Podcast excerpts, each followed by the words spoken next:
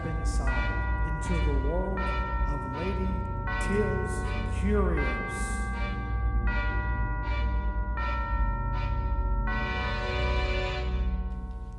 Good evening and welcome to Wednesday's Wacky and Weird. Today we're covering a particular collection of oddities and curiosities, the work created by artist Jim Rumph. Jim Rumph was a ceramic artist back in the 70s, and he became popular due to his Star Wars tankard mugs that featured Chewbacca. He was well known at Renaissance festivals. His ceramic tankards often featured fantastical creatures and weird faces. Jim passed away in 1993 after being hit by a car as he was walking across the street with his bicycle. And he was in a coma for 5 days after he was hit by the car, but he never regained consciousness. His memorial service apparently was a celebration of his life and was filled with music and laughter, which is a tribute to his character. There is not much known about Jim's life besides a few groups of quotes and pictures here and there of him and his wife, Daryl Ann, at Renaissance festivals. And the quotes that I did find, they painted Jim in such a fantastic light. It's no wonder that his ceramic pieces and his pottery were so full of whimsy and life. This one quote from Sherry Gottlieb says, "Jim laughed very easily and with abandon. He had no sense of time and frequently called his friends at 3 a.m. to say hello, never noticing if he woke them up. I don't think Jim ever slept." His studio, the Slime Factory, was on 18th Street in Santa Monica, just north of Olympic Boulevard.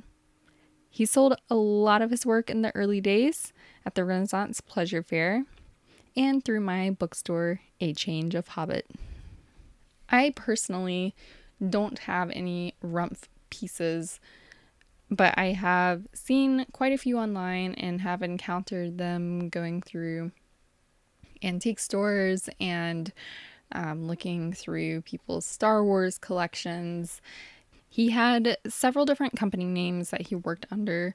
Mind Circus, Slime Factory, were a couple of them, and under Mind Circus, he was able to create pop culture ceramics. So there were King Kong tankards and E.T. piggy banks. And then Rumph created the iconic Chewbacca tankard. And I'll post a picture of this tankard on Instagram, and it is just so lifelike. He got every single detail right. It's amazing. According to an article that I will link on StarWars.com, his niece Estelle talked about the Chewbacca sculpture, and the Chewbacca tankard actually became part of a set with Obi-Wan and Darth Vader, and she described a process of making these tankards. So what would happen is Rumph would cradle a leather-hard lump of clay on his fingertips, and you could actually see his fingerprints and indents on the top and the bottom and the sides of the sculptures where he held them as he carved the really fine details of the face. And when you hold these tankards in your hand, you can see the little indents, and you can actually hold the sculpture as he held it when he carved it, she says, which I think that's so fascinating. It's kind of like just putting your fingers on those same indentions allows you to be one with Jim in a way. In a letter from George Lucas dated January 6, 1978, George Lucas writes, "Dear Jim, thanks so much for the wonderful mugs. I really like the Star Wars models, and I also like the other ones that you've created. You did a terrific job. They're all just great. Chewy, particularly. Warmest regards, George Lucas."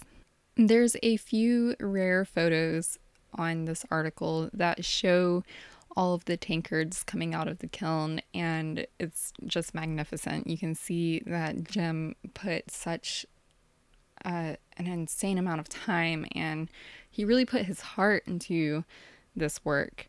And there's even a picture of a Superman tankard that he was working on with abs of steel.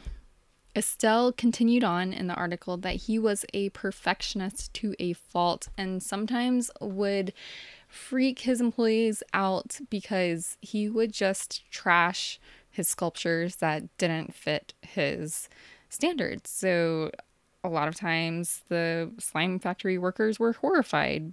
Rumph was not only known for his Star Wars mugs.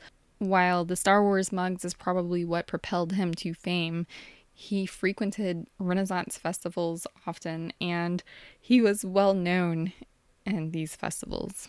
And another quote by somebody referred to as Malibu John on one of the forums about Jim Rumph, he says, "I first met Jim in 1966 at the Renaissance Pleasure Fair at 20th Century Ranch off Malibu Canyon Road outside of LA. We both had craftsman booths there. That's where the similarities ended. Rumph's booth was a grand display of his original work. It was loud and interactive, crowded with spectators, buyers, and neighbors. I've always remembered the fabulous energy and noise of that place. In a prominent spot raised high above the hubbub was an almost life-size naked lady. Her grotesque breasts were fitted out with spigots, and with much hooting and hollering, whistle-blowing, and bell-ringing, Jim would pull a rope, and from the left breast would come beer, and from the right, wine. Every mug, glass, and stein was filled after its sale, and the crowd loved it. As for me, I was a young hippie at the feet of a master, as the star he was. Jim was real, no bullshit real. He was positive, encouraging, and loads of fun. Oh, he was busy, but what a nice man." And from a fellow Renaissance Festival actor, Jim Kelly, he said, "I met Jim Rumph at the Renaissance Fair in 1977. I had played William Shakespeare as a character for the fair at the Northern Fair and moved to Southern California the prior fall. This was my first day at an unfamiliar fair, and I had not had an easy go of it. I was, and am, the Shakespeare of the sonnets, not a declaimer of soliloquies, and I hadn't yet been integrated into the entertainment fabric of the fair.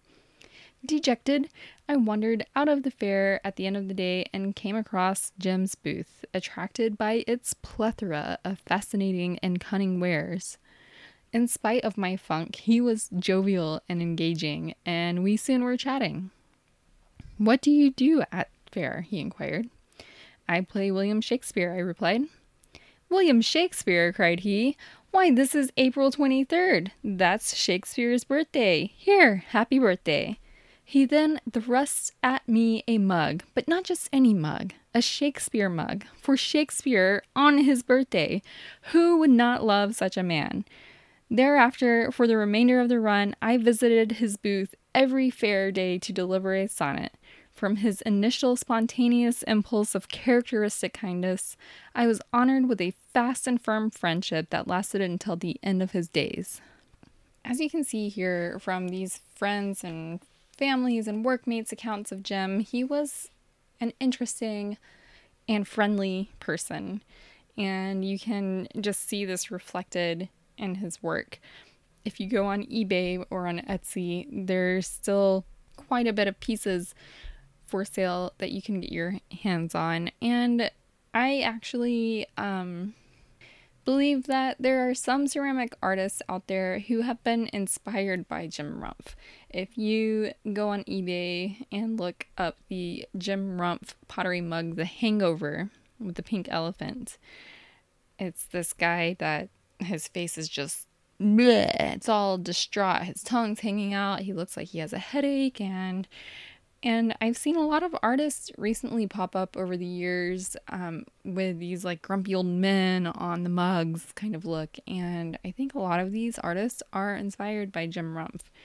You can still find a few Obi-Wan mugs You'll also find different medieval-themed or fantastical-themed tankards like a troll or an ogre.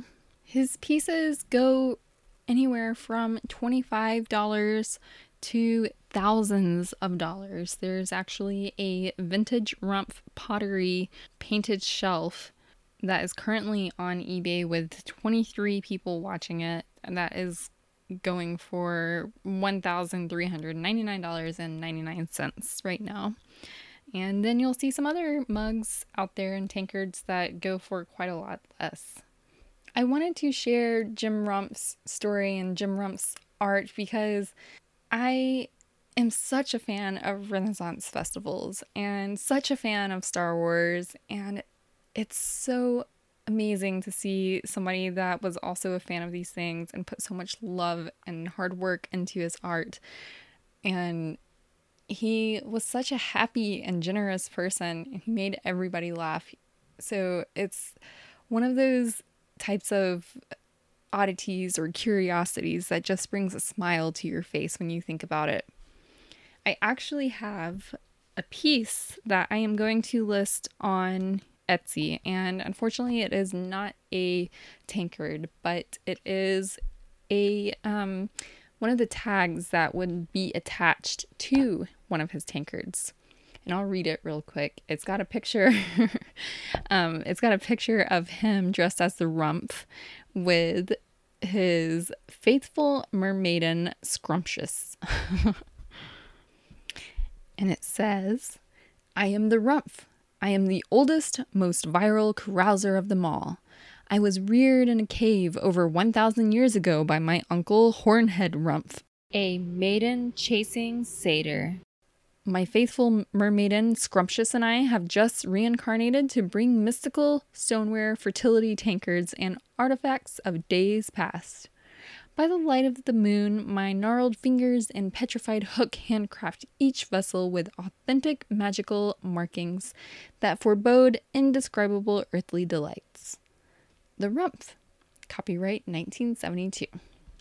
So this will be up on Etsy if you want a little piece of Rumph history, or if you are a collector of the Rumph items. And otherwise, I suggest you go out and search for some of these mugs just to get an idea, or check out the Instagram page because they are beautiful. The Chewbacca one just makes me smile. It looks so much like Chewbacca. It captures his likeness. And there's so many other tankards and mugs out there. When we stop traveling in the RV, I will probably procure one for my own personal collection. But until then, I will just look at these beauties from afar and appreciate the artistic handiwork and craftsmanship that went into these. Until next time, stay curious.